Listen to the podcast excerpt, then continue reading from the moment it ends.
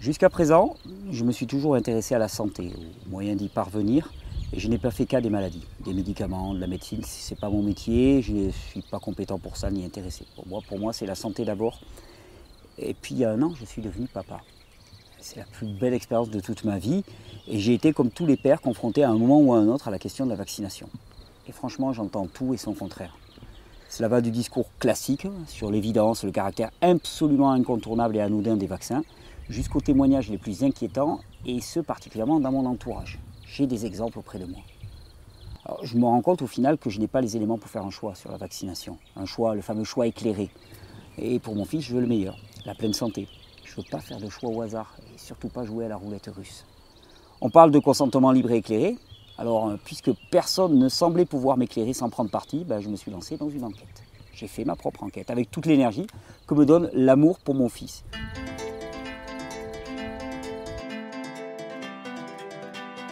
Je voulais enfin savoir ce qu'il en était de la vérité sur la vaccination. Mon opinion, finalement, n'a aucune importance, et mes choix non plus. Ce que je veux, c'est donner à chacun des informations claires, rationnelles et basées sur des faits scientifiques, afin de pouvoir faire un choix éclairé. Je ne suis pas anti-vaccin, je suis pro-science, pro-santé publique, pro-enfant heureux et en bonne santé. Et donc, je vais poser des questions et essayer d'y répondre.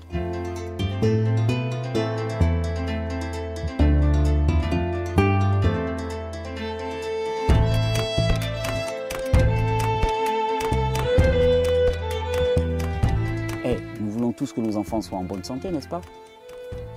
J'ai appelé mon grand ami Alex afin qu'il vienne filmer mon témoignage de mon enquête et qu'il puisse rendre compte du chemin que j'avais emprunté pour dénouer le vrai du faux. Ce film, ben, c'est le témoignage de cette enquête. C'est mon chemin vers la vérité sur la vaccination.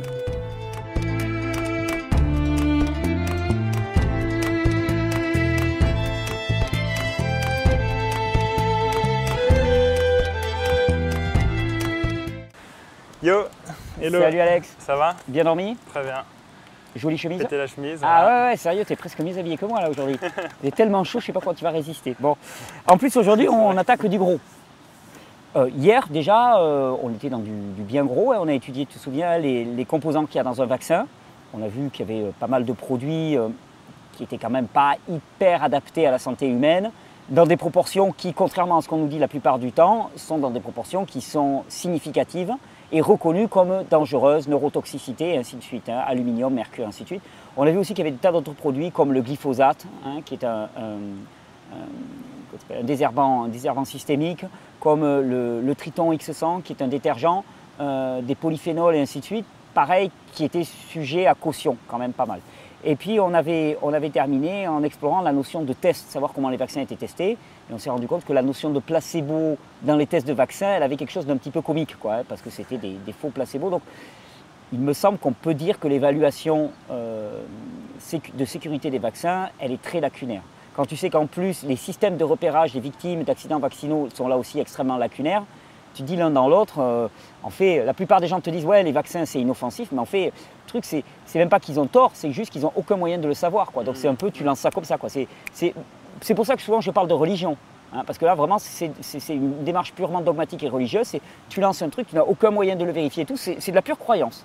Je crois que les vaccins sont inoffensifs. Ok, d'accord, c'est chouette. Mais moi, pour mon gamin, il va me falloir autre chose que des croyances, tu vois. Et c'est pour ça que j'ai avancé dans ces vidéos.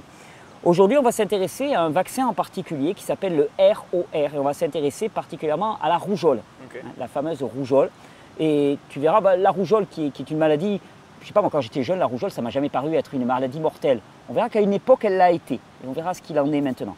Et puis, je voudrais aussi répondre à la petite question que tu m'as posée hier, quand tu me disais finalement. euh, Est-ce que, les non- est-ce que les enfants non vaccinés euh, posent réellement un problème aux vaccinés? ou est-ce que c'est le contraire? Ou est-ce que c'est le contraire? Je me suis posé va la même ça. question. Cool, génial, trop bien. Tu as tes petits, ton Merci. petit dossier, tes petits devoirs. Hein, je rappelle que c'est l'intégralité des études sur lesquelles je me suis basé, c'est toute la démarche de recherche qui a été la mienne pour vous proposer ensuite une synthèse dans ces vidéos. En téléchargement libre. Téléchargement libre sous la vidéo. Pour cool. chaque épisode, vous avez tout. Vous avez ça, l'intégralité, puis vous avez la transcription exacte de la vidéo. Hein, c'est aussi accessible pour les personnes qui sont euh, non-voyantes, des choses comme ça. Et ça peut, ça peut être intéressant. Et là, vous avez l'intégralité des recherches. Donc si vous voulez confronter les résultats, vous pouvez y aller, c'est blindé. hein. Juste pour vous faire une petite, euh, une petite anecdote, euh, je suis repassé au moins trois fois sur euh, tous mes documents et j'ai chaque fois systématiquement enlevé tout ce qui pouvait présenter le moindre petit biais. Donc j'ai éliminé plus, des, plus, plus de la moitié à peu près Ouais. hein, de- des documents que j'avais. hein. de toute façon, j'en avais trop. Chaque fois qu'il y en avait un qui me semblait, oh, je dis, oh, celui-là, il n'est pas assez révélateur, il n'est pas assez significatif, les échantillons ne sont pas assez grands. Je voulais que ça soit inattaquable. Pour moi, bien, ça l'est. génial. Donc amusez-vous bien, c'est un os à ronger pour ceux qui veulent. On va parler du ROR, donc du vaccin ROR et de la, hum, de la rougeole. hein. Donc la rougeole, pour repréciser, c'est une maladie hein, qui a tué, une maladie euh, virale, hein, qui a tué énormément de personnes durant le 19e siècle et le début du 20e siècle. Ça, c'est certain. Moi, quand j'étais jeune, la rougeole, j'ai dû la voir, ça m'a jamais été présenté comme une maladie. Ah tiens, j'ai eu la rougeole d'ailleurs, j'étais vacciné. Ah, oui c'est rigolo, tiens, j'avais jamais réalisé. Non, mais ça va aller dans le sens de ce qu'on a vu. Mais c'est marrant parce que j'ai eu la rougeole. Il faudrait que je demande à ma mère, mais Parce que je- je l'ai eu, moi. Moi, je peux- La varicelle, quoi. la varicelle, oui, mais mais la rougeole aussi, je crois que je l'ai eu. Bon. Donc, passons. On a élaboré un vaccin qui s'appelle le ROR, et le- la dernière version qui a été élaborée par quelqu'un qui s'appelle Maurice Hillman par le- dans les laboratoires Merckx. Alors, pour préciser tout de suite, parce que ça, ça va être intéressant dans notre recherche, ce vaccin, il est basé sur une souche qu'on appelle MRC5. Je ne sais pas si tu te souviens, hier, on a parlé, MRC5, c'est cette culture qui a été débutée dans les années 60 à partir de cellules de fœtus humains avortés. D'accord? Ce qui veut dire que ce vaccin, comme beaucoup d'autres, contient de l'ADN humain à l'intérieur. Hein, puisque ce sont des réplications, ça contient de l'ADN humain. On verra que ça peut poser un problème. Alors, dans ma démarche par rapport au ROR, qui est vraiment le vaccin emblématique de la petite enfance, ben, je me suis posé quelques questions. La première, c'est la vaccination est-elle équivalente à une immunisation? Tu sais, c'est ce qu'on avait essayé de nous vendre, que je t'avais présenté dans le premier épisode, comme euh, quelque chose de fallacieux. On Mhm. disait vaccination égale immunisation. Donc la question que je me suis posée, ok, on va voir pour celui-là, est-ce que la vaccination équivaut à une immunisation? La réponse, non. Non. Et je te cite quelques exemples, tu en as beaucoup plus dans tes études. Une épidémie de rougeole s'est produite dans un lycée où le niveau de vaccination documenté était de 98%. Tout ça, c'est des extraits de différentes études. Hein. Ce n'est pas, c'est pas le, le journal du coin hein, qui rapporte ça. Hein. Ce n'est pas, le- c'est pas le café du comptoir, quoi. enfin le comptoir du, du café du coin. C'est vraiment des études scientifiques. Donc, une épidémie de rougeole s'est produite dans un lycée où le niveau de vaccination documenté était de 98%. Alors, on va te dire, ouais, c'est parce qu'il y en avait 2% qui n'étaient pas vaccinés, mais euh, au, niveau, au niveau statistique, ça ne tient pas la route, ça ne peut pas marcher. Épidémie de rougeole dans une population scolaire vaccinée, épidémiologie, chaîne de transmission euh, et le rôle des échecs des vaccins. Ceci, alors, épidémie de rougeole parmi des personnes avec une preuve pré- préalable d'immunité à New York en 2011. Et alors c'est intéressant parce que ceci est le premier rapport sur la transmission de la rougeole par un individu vacciné deux fois avec un échec de vaccin secondaire documenté. Alors qu'est-ce que ça veut dire tout ça? Parce Ouais. que c'est du jargon. Échec de vaccin secondaire, ça veut dire que la quantité d'anticorps chez cette personne suite à la vaccination, elle s'est élevée et puis tout de suite elle s'est écroulée. Par contre, ce que cette étude veut dire, c'est que cette personne qui a été vaccinée avec la rougeole devient elle-même transmetteur de la rougeole. Intéressant. Ah oui, donc elle le développe et en plus elle le transmet. Elle le transmet. C'est le premier cas avéré. Ça ne veut pas dire que ça n'a jamais eu lieu. Ça veut dire que c'est Oui, le oui. premier cas authentifié scientifiquement parlant d'une personne qui transmet la rougeole après avoir été vaccinée contre la rougeole. Mais c'est normal, elle est porteuse du virus. Oui. On va y revenir. Quand on va parler des enfants vaccinés, des enfants non vaccinés, tu vas voir qu'on va y revenir à cette question. Intéressant, hein? Donc des personnes correctement vaccinées non seulement peuvent développer le virus, comme on le voit, mais elles peuvent surtout ben, le transmettre. hein. donc chose intéressante. Et puis bon, il y avait une étude que je t'avais peut-être déjà citée. La plus grande épidémie de rougeole des dix dernières années en Amérique du Nord s'est produite en 2011 à Québec au Canada, où les taux de couverture vaccinale parmi les enfants de 3 ans s'élevaient à 97%, avec seulement 3% d'enfants non vaccinés. Et on a eu la plus grande épidémie de rougeole. Ce qui veut dire quand même que vaccination n'est pas obligatoirement égale à immunisation. Sinon, euh, bah, il n'aurait pas la rougeole. Hein. Donc ça, ça clôt.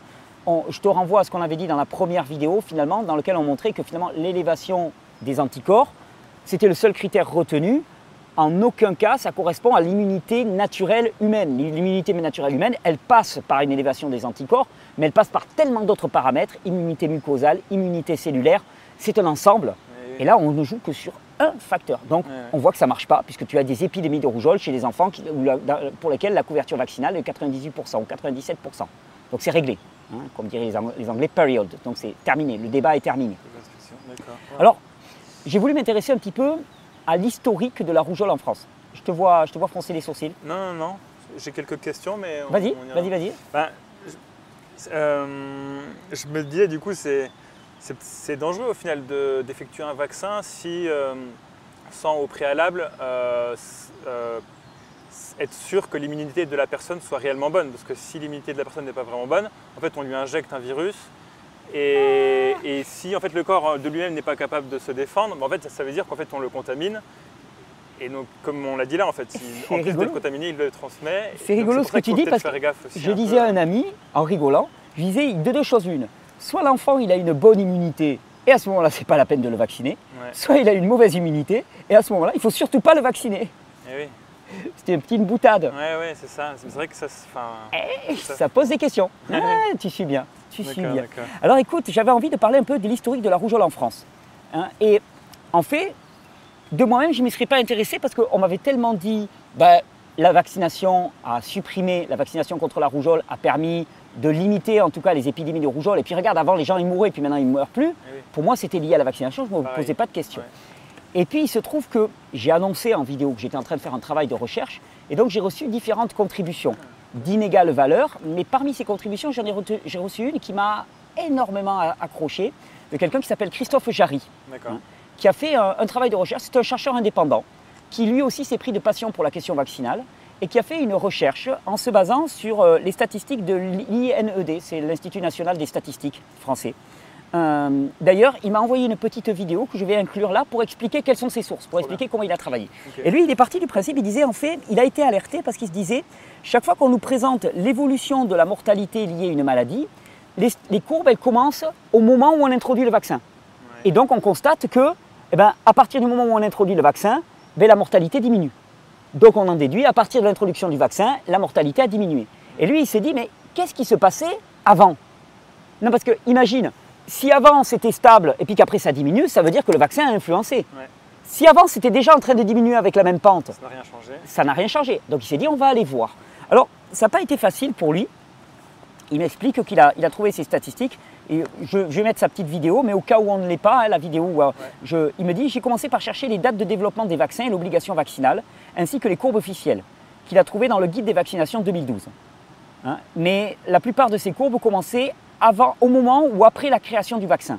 Donc il disait quelque part ce n'était pas probant. Donc lui, il a voulu voir avant. Donc la source de décès de 1979 à, 2011, c'est le département CEPIDC de l'INSERM. Je t'ai mis les liens, toi, dans ton document, hein, donc on peut aller voir qui est chargé de déterminer la cause de tout décès survenant en France depuis 1979. Ils ont un outil en ligne qui permet d'interroger les données. Et puis avant 1979, il est, il est tombé sur l'annuaire statistique de la France, sur le portail qui s'appelle Gallica de la Bibliothèque nationale de France. Et il est allé là-dessus pour recueillir toutes les données. Et je suis allé euh, vérifier certaines de ces données, je ne suis pas allé vérifier toutes ces courbes, elles sont parfaitement exactes. Et alors les courbes qu'il donne, les voici. Je pense qu'on va les mettre à l'écran. Elles sont vraiment très intéressantes. Hein, tu vois que ça démarre en 1900 à peu près. Et qu'est-ce qu'on voit? On voit qu'en en, 1900, en 1910, on a 3 à 4 000 morts à peu près par an à cause de la rougeole. D'accord? Par contre, ça commence sacrément à décroître. Ah et en 1963, quand on développe le vaccin, on ne commence pas encore à vacciner, on crée le vaccin contre la rougeole. Donc on le crée quand 1963, euh, c'est la première flèche. Quand on le crée en 1963, ben, le niveau de mortalité lié à la rougeole, il est déjà réduit à pas grand-chose. Ah Et quand en 1983, le vaccin devient recommandé, c'est-à-dire qu'il y a une massification de la vaccination, les courbes, elles sont déjà euh, quasiment à zéro. Eh Ça remet quand même sacrément en cause l'idée que la vaccination a permis d'éradiquer la rougeole. Alors, la courbe suivante, il a fait un petit, un petit zoom sur la période 1950-2010. Et qu'est-ce qu'on voit? Ben, on voit qu'en 1963, quand, quand, le vaccin contre la rougeole est développé, on est déjà redescendu quasiment à 100 morts par an en France. Donc vraiment, on est passé de plusieurs milliers à 100 morts par an. Et quand on massifie l'utilisation des, vaccins, ben à ce moment-là, en 83, on est à 20 ou 30 morts par an. On peut imaginer que c'est des personnes qui étaient particulièrement immunodéficientes et ainsi de suite. En clair, quand le vaccin arrive, la rougeole, elle était déjà vaincue je me suis amusé à aller voir un petit peu le même type de travail. Parce qu'une fois qu'il a attiré mon attention, je suis allé voir si d'autres personnes l'avaient fait en Angleterre, aux États-Unis. J'ai trouvé exactement les mêmes, euh, les mêmes courbes. Hein. Aux États-Unis, il, y a un annuaire statistique qui s'appelle Vital Statistics of the USA. Donc c'est vraiment le, document de référence sur les causes de décès aux États-Unis. Et on trouve exactement les mêmes courbes. C'est-à-dire que la courbe de décroissance, elle est, elle est déjà manifeste bien avant l'arrivée du vaccin. Donc qu'est-ce qu'on peut mettre comme facteur là-dessus? Amélioration de l'hygiène, des conditions à la naissance, de l'assainissement dans les villes particulièrement. Euh, voilà, tous ces facteurs-là qui sont des facteurs de pays développés euh, et de croissance industrielle au cours du XXe siècle. Ça te laisse sans voix. Non, non, c'est ça, euh, je vérifiais. non, mais parce que du coup, comme c'est une période où il y avait aussi les deux guerres et tout, j'ai essayé de voir s'il y avait s'il est courbes, mais. Ah, ça, ça surprend quand même. Non, mais ouais, ouais. Alors on va enchaîner. Et du coup, il n'y a pas eu de mise en quarantaine à cette, époque-là non, non, pas de mise en quarantaine, pas de mise en quarantaine. C'est simplement que les améliorations de l'hygiène générale, de la nutrition, parce que bon, faut pas exagérer, on ne peut pas dire qu'on est une époque de, où la, nourriture est de qualité, mais par contre en quantité, tout le monde mange à sa faim maintenant. Il n'y a plus personne qui meurt de faim, même en France. Euh, or, il y avait encore des îlots de grande pauvreté en France et dans certaines couches de la population dans les années 1900-1910. Donc vraiment, c'est l'amélioration du niveau de vie global qui fait que ben, la, rougeole a disparu, ou en tout cas euh, est revenue dans des portions extrêmement faibles, en tout cas au niveau de la mortalité. On continue à faire de la rougeole. D'ailleurs, c'est ma troisième question que je me suis posée. Est-il si bon de ne pas attraper la rougeole? Je te dire ça parce que moi j'ai été élevé, enfin j'ai été élevé, non, j'ai été élevé par les parents, mais euh, euh, j'ai une grand-mère qui a eu une grande influence sur moi, ma grand-mère paternelle, et moi j'ai toujours, je lui ai toujours entendu dire que bah, la rougeole, il fallait faire sa rougeole quand on était jeune, que c'était quelque part un rite de passage. Eh moi j'ai mon gamin qui a eu la coqueluche aussi, à hein, une époque. c'est long, c'est éprouvant la coqueluche, ça dure plusieurs mois. Ah quelques, mois. quelques mois. Mais euh, moi, on me disait systématiquement, pour me rassurer entre guillemets, on me disait non, non, mais la coqueluche, ton, fils, tu vois, il va, il, va, il va maturer à un point incroyable après. Et c'est vrai que ça a été un passage pour lui. Donc la question que je me suis posée, c'est est-il bon de ne pas faire sa rougeole pendant l'enfance? Est-il bon d'éviter cette maladie? Alors, je suis tombé sur quelques études hein, qui pourraient aller dans le sens du bon sens populaire. Hmm.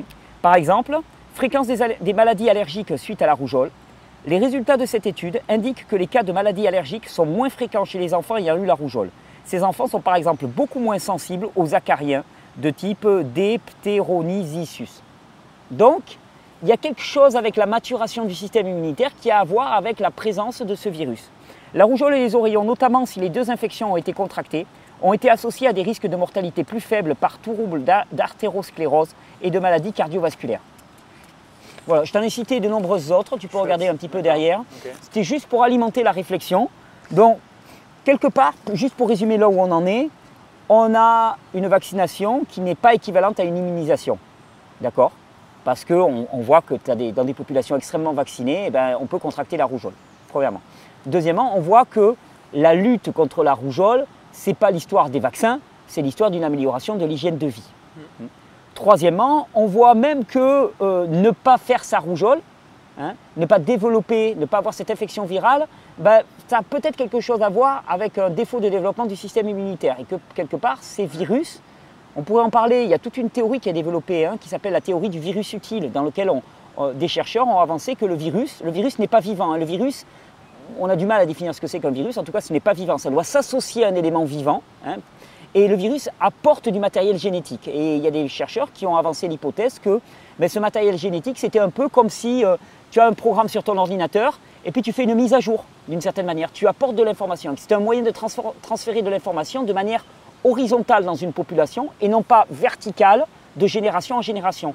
Ça prend du temps de génération en génération. De manière horizontale, ça permettrait d'apporter un complément par exemple pour demander une adaptation particulière. Voilà. Ben là, on pourrait se dire que ça rentre dans le cadre du virus utile, puisque visiblement, tu fais moins d'allergies si la rougeole, euh, tu l'as développée. Intéressant. Alors après, je me suis dit, mais alors bon, nanti de tous ces trucs-là, ça n'a pas l'air super utile comme vaccin. Est-ce qu'il y a des alertes par rapport au danger de ce vaccin Parce que je te rappelle qu'il contient l'aluminium. Depuis quelque temps, il ne contient plus de mercure, hein, puisque le timérosal a été enlevé du, du, ROR ce qui prouve quand même que le mercure devait poser problème. Mais ils contiennent l'aluminium, ils, contiennent notre copain le Triton X100 là, pour nettoyer les sols. Donc je me dis, voyons, est-ce que ça pourrait être euh, significatif Alors est-ce qu'il y a eu des alertes? Ouais, il y a eu des alertes. Alors immédiatement, quand je suis... quand je, suis, quand je me suis intéressé à la question, je suis tombé immédiatement sur les travaux de quelqu'un qu'on qu'on appelle le docteur Wakefield. Alors, j'ai commencé à étudier ces travaux et puis je ne les ai pas retenus. Je vais te dire pourquoi. Parce que globalement, si tu cites le nom de Wakefield, là je l'ai cité d'ailleurs, hein, je fais attention, globalement, tu es immédiatement traité de charlatan. Pourquoi? Parce que c'est quelqu'un qui a fait un travail de recherche sur le lien entre vaccin ROR et autisme, qui a publié son étude dans un journal scientifique qui s'appelle The Lancet, avec une équipe de 12 chercheurs, ils étaient 12 là-dedans. Sur les 12, au bout de quelques temps, il y en a 10 qui se sont rétractés, qui ont dit, ah bah non, sérieux, notre étude, c'était du bidon. Il y en a deux qui ne se sont pas rétractés, c'est Wakefield et un de ses collègues, et littéralement, ils ont été lynchés par les journaux.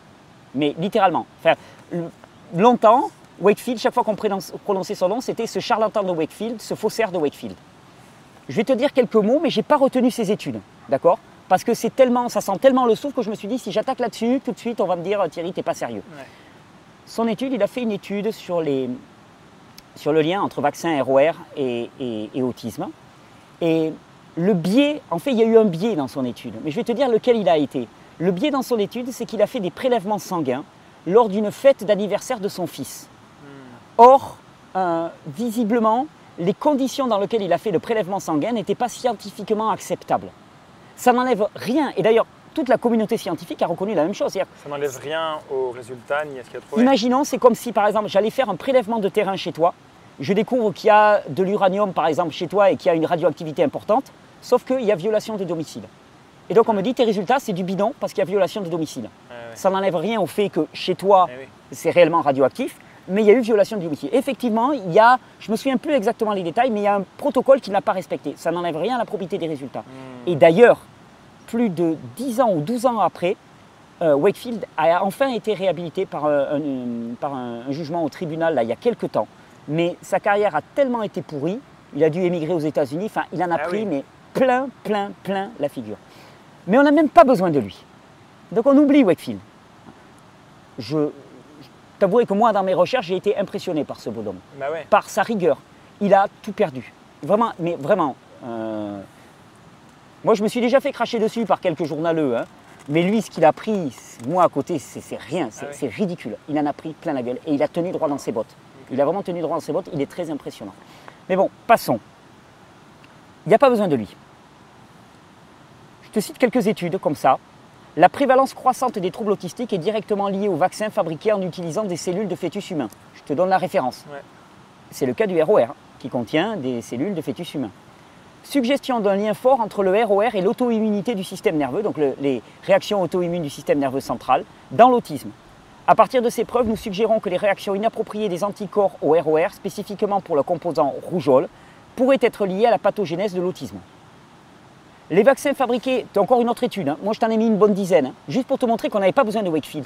Et la plupart du temps, quand tu lis des propos sur le lien entre autisme et vaccin ROR, on te dit il y a une seule étude, hein, et qui d'ailleurs a été rétractée, en citant l'étude de Wakefield. C'est pas vrai, il n'y en a pas une seule, moi j'en ai trouvé plusieurs dizaines. Les vaccins fabriqués dans les lignées de cellules de fœtus humains contiennent des niveaux élevés inacceptables de contaminants provenant de fragments d'ADN de fœtus. Le génome humain contient naturellement des régions sujettes à la formation de cassures double brin et à la mutagénèse insertionnelle de l'ADN. C'est du jargon. Hein. La frayeur causée par Wakefield, entre guillemets, provenait d'une expérience naturelle qui pourrait démontrer un lien causal entre les vaccins fabriqués en lignée de cellules fétales et la prévalence des troubles du spectre autistique. Donc il y a un lien. Il y a un lien qui semblerait lié à l'adjuvant aluminium et qui semblerait aussi lié à la présence d'ADN humain. Alors, dans ma démarche scientifique, je me suis dit, mais voyons, est-ce qu'il n'y aurait pas des études contradictoires qui diraient le contraire J'en ai trouvé une. J'ai cherché, ah non, mais j'ai essayé de faire ça bien. Hein, j'ai cherché des études contradictoires. Et j'en ai trouvé une, qui est un peu l'étude de référence qui est citée tout le temps. Tu as le lien là aussi. Les vaccins ne sont pas liés à l'autisme. Méta-analyse, donc méta-analyse, ça veut dire qu'ils prennent des tas d'études et ils en font un condensé. Méta-analyse basée sur des preuves de cas témoins et d'études de cohorte, d'études d'ensemble. Les résultats de cette méta-analyse suggèrent que les vaccins ne sont pas associés au développement de l'autisme et du trouble du spectre autistique. En outre, les composants des vaccins simples, thymérosal ou mercure, ou multiples, ROR, ne sont pas associés au développement de l'autisme et des troubles du spectre autistique. alors moi quand je vois ces deux études, je me dis mais enfin, comment ça peut cohabiter? Qui dit vrai? Ça semble assez antagoniste. Alors je suis allé regarder un peu les critères de cette étude. Alors déjà c'est très intéressant. Ils n'ont sélectionné que les, études portant sur le ROR. D'accord?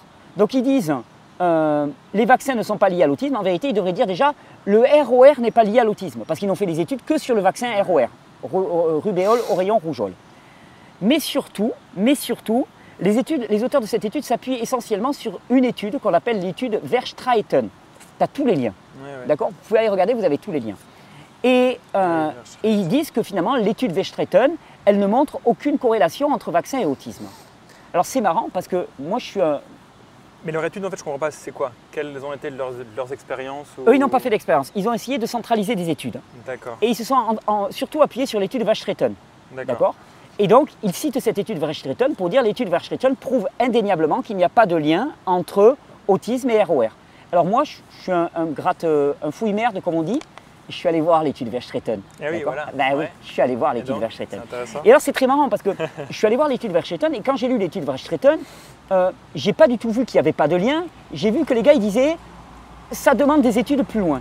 Et surtout ce que j'ai trouvé, c'est une réponse de- du docteur Verstraeten lui-même dans un journal qui s'appelle Journal of Pediatrics et qui disait Cependant, de manière surprenante, mon étude est maintenant interprétée comme négative. Hein. Donc négative, ça veut dire qu'aucune association n'a été démontrée entre euh, autisme et ROR par de nombreuses personnes. Or, l'article que j'ai écrit n'indique pas que nous n'avons pas trouvé de preuves pour une association, comme le fera une étude négative. Au contraire, il indique qu'il est recommandé de faire une étude supplémentaire, qui est la conclusion à laquelle une étude neutre devrait parvenir. Donc lui, il ne dit pas il n'y a pas de lien entre autisme et ROR, il dit il faudrait des études supplémentaires. Et il se plaint dans le journal Opédiatrix que maintenant son étude à lui est utilisée pour établir il n'y a pas de lien entre les deux études. Ah, oh, c'est dingue. Les chercheurs n'ont ni pu ni confirmer ni exclure, donc une étude supplémentaire est nécessaire. Donc en fait, l'étude qui va contre le lien entre ROR et autisme, elle est biaisée. C'est un mensonge et elle cite des études de façon fallacieuse. On a une étude biaisée, Sur- contre- Surprenant du coup, parce que la seule étude euh, qui a Que j'ai trouvée. en fait, elle est elle est biaisée, peu, euh, contre des dizaines d'autres qui ne sont pas d'accord. C'est Ouais. intéressant. Alors bon, je t'en ai mis d'autres et des études. Je t'en ai mis euh, ceux qui veulent passer vraiment des nuits blanches à étudier, des- à faire comme moi. Si, si vous voulez jouer au petit titi, ben vous faites comme moi, vous, tapez toutes les études, vous vérifiez, vous... j'y ai passé du temps. Alors, par exemple, les vaccins conjugués pourraient avoir perturbé les forces de l'évolution qui ont favorisé le développement précoce du cerveau par rapport au besoin de protéger les bébés et les jeunes enfants des bactéries capsulaires. Les vaccins conjugués peuvent prédisposer les enfants à des troubles du spectre autistique de façon manifeste. Et puis, sans parler d'autisme, hein, euh, voici une étude basée sur la vaccination au ROR. Il y a des risques considérablement plus élevés de visite aux urgences, environ une à deux semaines après l'administration des vaccins à 12 et 18 mois. Les futures études devraient vérifier si ces événements auraient pu être prédits et empêchés. Je répète, il y a des risques considérablement plus élevés de visite aux urgences, environ une à deux semaines après l'admi- l'administration des vaccins à 12 et 18 mois. Ça, c'est c'est prouvé, c'est dit, c'est documenté. Tu comprends Ouais, que moi je me dis, euh, enfin tu vois, je commence à me poser des questions, moi là je titille. hein. Ben, ouais. tu m'étonnes. Ce que je voulais te dire par là, c'est que c'est quand même un énorme abus de dire que les vaccins sont sûrs. Tu as notre cher ministre qui nous dit je suis certaine que les vaccins sont inoffensifs, globalement, Et du coup, est-ce que tu penses pas qu'entre les bénéfices et les dangers, il y a quand même. Enfin, est-ce que les- les- est-ce qu'il y a un équilibre ou est-ce qu'il y a quand même plus de bénéfices par rapport à tous les dangers qu'on vient de voir là? Il y a des risques considérablement plus élevés. Qu'est-ce Ouais. que ça veut dire considérablement plus élevé Quelle part de risque tu es prêt à prendre pour ton gamin, toi? Zéro. Sérieux, Ah, hein? Ouais, ouais, bah ouais. Moi, si on me dit il y en a C'est vrai que 1%, j'en alors déjà j'aurais du mal à me réjouir que ça tombe sur l'autre, et d'un, et si ça tombe sur ton gamin Tu. On va dire que je suis à charge. C'est difficile de ne pas prendre parti. hein. Je me suis battu, moi, pour ne pas prendre parti, mais devant l'accumulation de preuves, il y a des moments où j'ai pris parti. Après, j'ai essayé de prendre du recul par rapport à ça, mais euh, la chose que je me disais, c'est c'est très facile de faire des dégâts avec un vaccin. Une injection, ça prend quelques secondes. Mais après, ça met une vie, à- ou même plus en fait, ou même. Quand tu vas sur les forums, que tu lis les témoignages de parents, effectivement, tu vois qu'il y en a qui se sont battus toute une vie contre les dégâts vaccinaux chez leur enfant.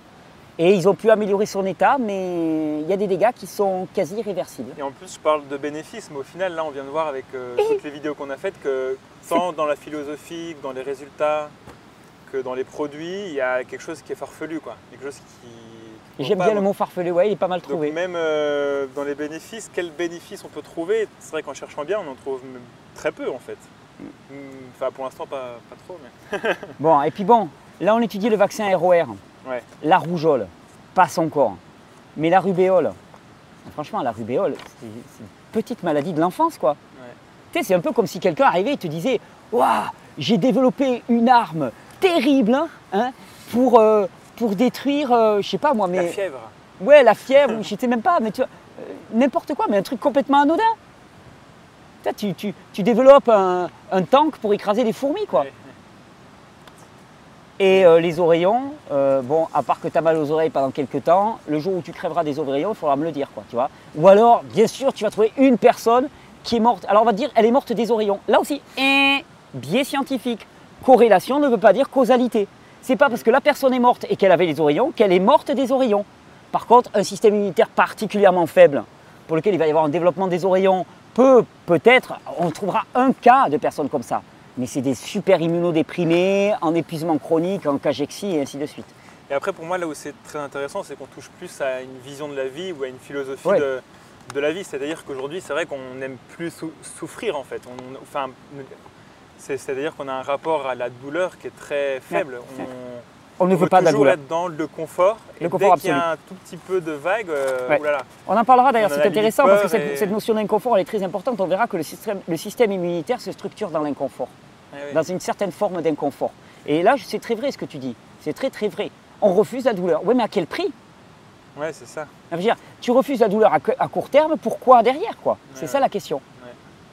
Alors on va enchaîner, hein, parce qu'on est bien là. euh, Et donc, du coup, tu, tu m'avais dit que tu répondras à la question Ouais. que je t'avais demandé, que je t'ai posée. Est-ce que, les enfants non vaccinés font courir un risque aux enfants vaccinés Ouais. Et doit-on imposer la vaccination pour le bien collectif? Et d'ailleurs, le contraire est vrai aussi. hein. Est-ce que les vaccinés font courir un risque aux non-vaccinés? Parce qu'au Ah, final, ils, Tu commences à te ils- poser des questions. ils portent en eux, au final, un virus. Ah et ah ah ah ah Ah, ah ah ah. Oui, parce que régulièrement, c'est un argument que je rencontre. Si vous ne faites pas vacciner votre enfant, parce que je partage régulièrement mes craintes et mes doutes par rapport à la vaccination. Ce qui ne veut pas dire que je ne fais pas vacciner mes enfants. Je partage mes craintes et mes doutes. hein. Et là, immédiatement, on me dit, mais attends, mais tu ne peux pas y penser. Je veux dire, si tu ne le fais pas pour tes enfants, fais-le pour, pour la France. Pom, pom, pom, pom, pom, pom, pom, pour la France. Là, immédiatement, là, tu vois, tu, toi, tu es là, tu dis, oh, Ah si bah c'est oui. pour la France, bah ouais, quoi, je vais le faire pour la France, pour l'univers, pour la Terre entière. Alors, la question que je me suis toujours posée, mais tu vois, moi ça me paraissait contre-intuitif, je dis, mais attends, les mecs s'ils sont vaccinés, pourquoi est-ce que je les mettrais en danger? Si, non, s'ils sont vaccinés. Ben ouais, s'ils sont vaccinés, pourquoi est-ce que je les mettrais en danger, même si mon enfant porte un virus en lui? Ben, parce qu'on a vu aussi un peu avant que du coup, ils étaient spécifiquement euh, préparés, on va dire, pour ce virus-là. Mais du coup, pour ses frères et sœurs de ce virus, moins. D'accord. Dans ce cas, euh, Alors écoute, je peux l'entendre, c'est-à-dire que dans ce cas, il faut faire des vaccins pour tout, en fait. on va y revenir En fait, rapidement. euh, Ça sera le sujet de la prochaine vidéo. On va se rendre compte que pour certains vaccins, plus, on, a, on, a, on, a on avait développé des vaccins à 3 souches, puis après à 7 souches, puis après à 21 souches, Voilà. et on continue à augmenter sans comprendre que de toute façon, le virus mutera beaucoup plus vite que nous. Mais bon, c'est le, sujet de la prochaine vidéo. J'ai cherché des études, et j'en suis tombé sur plusieurs. Je t'en cite une qui est très intéressante. Ouais. Nous avons observé 6,3 fois, alors 6,3 fois plus d'excrétion d'aérosols parmi les personnes vaccinées durant la saison actuelle et la saison précédente par rapport aux personnes n'ayant reçu aucun, aucun vaccin durant ces deux saisons. Qu'est-ce que ça veut dire? Ça veut dire que les personnes qui ont été vaccinées cette saison et la saison précédente ont 6 fois- 6,3 fois plus de virus dans ce qu'ils appellent l'excrétion d'aérosols, c'est-à-dire dans leur respiration, Ouais. dans leur environnement. Quand tu, quand tu respires, quand tu parles, dans les 1m50, 2 mètres, tu as ce qu'on appelle une excrétion d'aérosol. Bien, cette étude prouve qu'il y a 6,3 fois plus de virus chez une personne vaccinée cette saison ou la saison précédente que chez les personnes non vaccinées. C'est-à-dire qu'une personne potentiellement vaccinée, eh bien, elle émet dans son environnement 6,3 fois plus de virus. Association entre le vaccin contre la grippe saisonnière 2008-2009 et la pandémie de H1N1 durant le printemps-été 2009. Les estimations ont indiqué que l'administration préalable du vaccin en 2008-2009 a été associée à un risque accru de maladie H1N1 l'année suivante, avec assistance médicale, et plus forte contagiosité. C'est-à-dire, je te, je te- je te répète là pour que tu comprennes, Ouais. que les personnes qui ont été vaccinées en 2008-2009, Ouais. l'année 2009-2010, elles présentent un risque accru de maladie, parce que les souches ont muté et qu'elles ont développé une immunité qui était trop spécifique, parce que c'était contre la grippe. hein. La grippe, elle mute toutes les saisons, même plusieurs fois par saison. Donc en 2008-2009, on, les a on les a vaccinés spécifiquement sur une souche. Après, ça a bougé. Et deuxièmement, une plus forte contagiosité. Donc une personne qui a été vaccinée est potentiellement contagieuse, ce qui semble logique puisqu'on lui a injecté. Et la vaccination de la, la- la- la saison précédente rend plus faible par rapport aux nouvelles souches. L'autre idée qui est extrêmement répandue, c'est qu'il faut vacciner au moins 95 à 100% de la population afin d'obtenir une vraie couverture vaccinale. C'est ce qu'on appelle l'immunité de groupe. En anglais, ils appellent ça herd immunity. Herd, ça veut dire la meute. C'est l'immunité de meute. Hein Alors, Je- te cite déjà une étude sur laquelle on s'était déjà basé, qui montrait que euh, chez les personnes ayant expérimenté une, une infection naturelle récente, l'infection, elle est faible, 9%, D'accord. alors que chez les personnes qui ont un niveau similaire d'anticorps produits par la vaccination, on va avoir euh, un taux d'infection sensiblement, sensiblement supérieur, 23%. Donc même avec 100% de vaccinés, on aura à minima 23% d'infection. Parce qu'ils ont beau être vaccinés, des gens parfaitement vaccinés, on a au minimum 23% d'infection. Hein, C'est ce qu'on avait dit. Un haut niveau d'anticorps n'est pas une immunité euh, définitive. Ouais. D'accord? Tu me suis? Donc les 100%, Et- ça veut dire que les 100%, au final, c'est qu'une illusion. On Tu n'auras aura jamais. Mais même si tu as 100% de vaccinés, tu n'auras jamais 100% d'immunisés. Mais du Parce- coup, mais ça veut dire que si les vaccins ne marchent qu'à 100% et qu'on n'en aura jamais, les 100%, ben en fait, c'est on court un peu. euh, Après, un truc qui n'existera qui jamais. n'existera jamais, voilà. Mais en plus, mon gars, je vais te poser une question Allez, à 100 euros. Comme ça, tu pourras te payer un nouveau micro. allez, plus 100, 150. 150 euros, t'es dur. Combien de, de temps dure l'immunité, entre guillemets, c'est-à-dire l'élévation des anticorps liée à un vaccin? Euh, Ça, je sais pas. Ça, ça dépend pas dans du. Tu sais, on mettait un produit, euh, du. Comme dans les, dans les aliments, là, pour les, pour les garder. Les conservateurs? Voilà. Alors en fait, je vais te dire, au début de la vaccination, on pensait qu'une fois que tu étais vacciné, c'était pour la vie que tu avais l'élévation Ah des oui. anticorps. Euh, et la réponse, en vérité, c'est Ça, tu- ça dépend de l'environnement, au final. ça Si- dépend de la personne, du vaccin, c'est très variable d'un individu à un autre, et globalement, ça dure peu de temps. Par exemple, euh, je suis tombé, je te cite des tas d'études, hein. Ouais. la protection du TDAP, c'est tétanos, diphtérie, coqueluche, c'est un vaccin qui est assez commun, disparaît en 2 à 4 ans. Ok. Donc il faudrait te refaire vacciner tous les 2 à 4 ans si tu veux réellement être immunisé. Non mais ce qui veut dire par là, c'est que globalement dans la population, tu n'as pas des épidémies de tétanos. Ah. Or, toi, enfin, moi perso, mon dernier vaccin, enfin je dois le dire, j'ai 44 ans, mon dernier vaccin, il date euh, de mon adolescence. Bah ouais, pareil. hein? Bon, ben globalement, là actuellement, tu n'es pas immunisé contre le tétanos. Tes anticorps, ça fait belle lurette qui sont tombés. Contre la coqueluche, c'est pareil. hein? Contre le- la diphtérie, pareil. La plupart des adultes ne sont absolument pas vaccinés. On vaccine dans la petite enfance. Alors là, on, s'en donne à cœur joie. Et vas-y que je te pique, et que je te pique, et que je te pique. Mais ce qu'on appelle le déclin vaccinal, il est très court. Maximum, suivant les vaccins, ce que j'ai trouvé, c'est 10 ans. C'est-à-dire, à plus de 10 ans, le déclin vaccinal, il est, il est, il est, il est Wow. définitif. D'ailleurs, ça pose des questions, on en reviendra par rapport à l'hépatite B. Je t'ai dit, on vaccine à 6 mois des, vaccins, des gamins contre une maladie qui est sexuellement transmissible ou à- avec des, des seringues c'est- s'ils sont héroïnomanes. Et le jour où ils deviennent en âge de pouvoir avoir leur première expérience sexuelle, eh bien, le vaccin, il y a eu un déclin vaccinal, donc il ne sert plus à rien. Ce que je veux te dire par là, c'est qu'on a une immunité vaccinale qui décline très rapidement. Donc, l'illusion d'avoir 100% de la population vaccinée, il Et- faudrait et revacciner les gens tous les 2 à 4 ans, euh, tout le temps, tout le temps de leur vie. Regarde, tu as une petite feuille là, c'est c'est très mignon, mais ça fait bizarre. Il faudrait revacciner les gens tout le temps de leur vie. Enfin, c'est juste impossible. On court Ouais. après un truc qui est totalement impossible. Et on a vu que même si on vaccinait les gens tous les 2 à 4 ans, tout le temps de leur vie, et qu'on vaccinait 100% de la population, de toute façon, on aurait un développement d'infection qui dépasserait au moins les 25%, si ce n'est plus, parce que l'immunité vaccinale n'est pas la vraie immunité. Et puis alors, on va rajouter. On va rajouter. Mais moi aussi, hein, tu sais, au fur et à mesure de mes recherches, de temps en temps, j'étais là, non, non, mais c'est pas possible, quoi. C'est trop énorme. C'est trop énorme. Non seulement il y a une baisse d'efficacité des vaccins, ce qu'on appelle le déclin vaccinal, mais aussi la, la vaccination favorise l'émergence de souches différentes, voire plus virulentes et plus résistantes. de la même, du même virus ou de la même bactérie. Par exemple, je te cite, c'est un, c'est un peu la même histoire, tu sais, avec l'histoire des antibiotiques. Je ne sais pas si tu es au courant, mais globalement, là, actuellement, on fait face à un gros problème dans le monde, c'est qu'on a de moins en moins d'antibiotiques qui marchent. Pourquoi? Parce qu'à force de balancer des antibiotiques pour un oui ou pour un non, on a fait de la musculation d'antibiotiques. Exactement. Parce qu'on en, tuait, on en tuait trois quarts, Ouais. sauf que le quart qui résistait, il se reproduisait, il faisait des petits. On a fait de la sélection des plus, des plus costauds. Et c'est toujours pareil. hein. Si tu commences à, à tirer à vue hein, euh, au fusil automatique sur une population hein, et à tirer à vue en permanence, ben, ceux qui courent le plus vite, ceux qui détalent le plus vite ou ceux qui sont le plus malins pour se planquer, ben, c'est eux qui vont survivre et c'est eux qui vont se reproduire entre eux. Et donc tu auras, tu auras la sélection d'individus qui courent très très vite. Mais là c'est pareil. Et on a fait exactement la même chose avec les souches virales. Par exemple, je te cite un exemple pour le vaccin. parce que c'est ceux qui protègent de la vie qui ont une méconnaissance de, de- de la vie. Tu vois ce que je veux dire? Ouais. On veut nous protéger de la vie, mais en fait on a une méconnaissance du fonctionnement même de la vie. Mais on ne peut, on peut pas coup, gagner ça- contre la vie. On ne peut pas gagner contre le vivant. On ne peut pas gagner contre nous-mêmes. C'est c'est de la folie. Quoi. Et par exemple, je te cite une étude.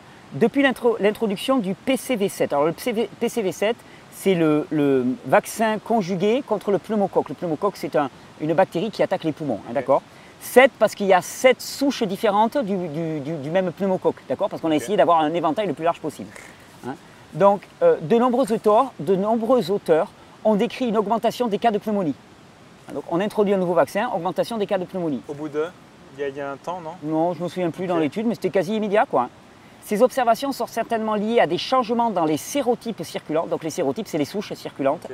Et leur habilité à causer différents symptômes cliniques. D'après une modélisation mathématique, les vaccins co- conçus pour réduire le taux de croissance des pathogènes pourraient provoquer l'évolution des pathogènes avec des niveaux de virulence supérieurs.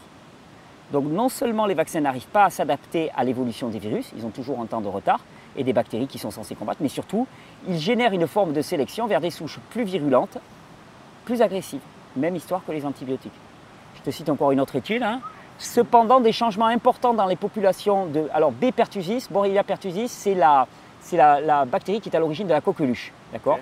Cependant, des changements importants dans les populations de B. pertussis ont été observés après l'introduction des vaccins, après l'introduction des vaccins, ce qui suggère que l'adaptation des pathogènes joue un rôle dans la persistance et la résurgence de la coqueluche. Il s'adapte, devient plus virulent. Donc on est très loin euh, de l'espèce de polémique qui dit que la problématique vient du faible nombre de, trop faible nombre de vaccinés. Et ça, tu le sors tout le temps. On te dit, oh, c'est une honte. Le ministère, a- a- le ministère de la Santé même a, a vitupéré contre les personnels de santé, contre les, les professionnels de santé, en leur disant c'est une honte. Vous devriez donner l'exemple. À cause de vous, on a une recrudescence des grandes maladies comme la coqueluche et tout ça. Sérieux, c'est bidon. C'est faux. Il n'y a rien d'autre à dire. C'est faux. C'est archi faux. Et je dirais même que c'est quand même édifiant de se rendre compte que parmi les personnels de santé, il y en a de très nombreux qui ne se font pas vacciner.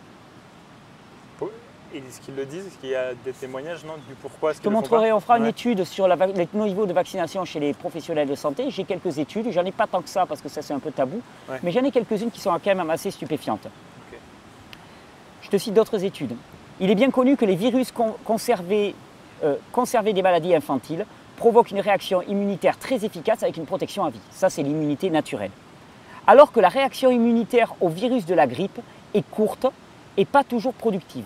Une réaction immune partiellement efficace, elle est suffisante pour exercer une pression sélective, c'est-à-dire qu'on va sélectionner les plus forts, mais pas assez efficace pour supprimer tous les mutants viraux et la force motrice la plus efficace de la variation antigénique. Ce que ça veut dire, c'est que l'immunité naturelle, elle donne une immunité très forte qui tue toutes les souches virales, y compris celles qui mutent.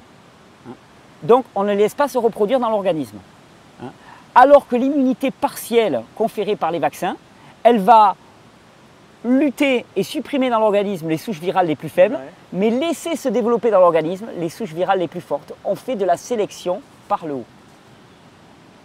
Les vaccins, je te cite encore une étude, les vaccins apportent, euh, le vaccin apporte rarement une protection complète contre les maladies, voilà qui est raisonnable de dire ça.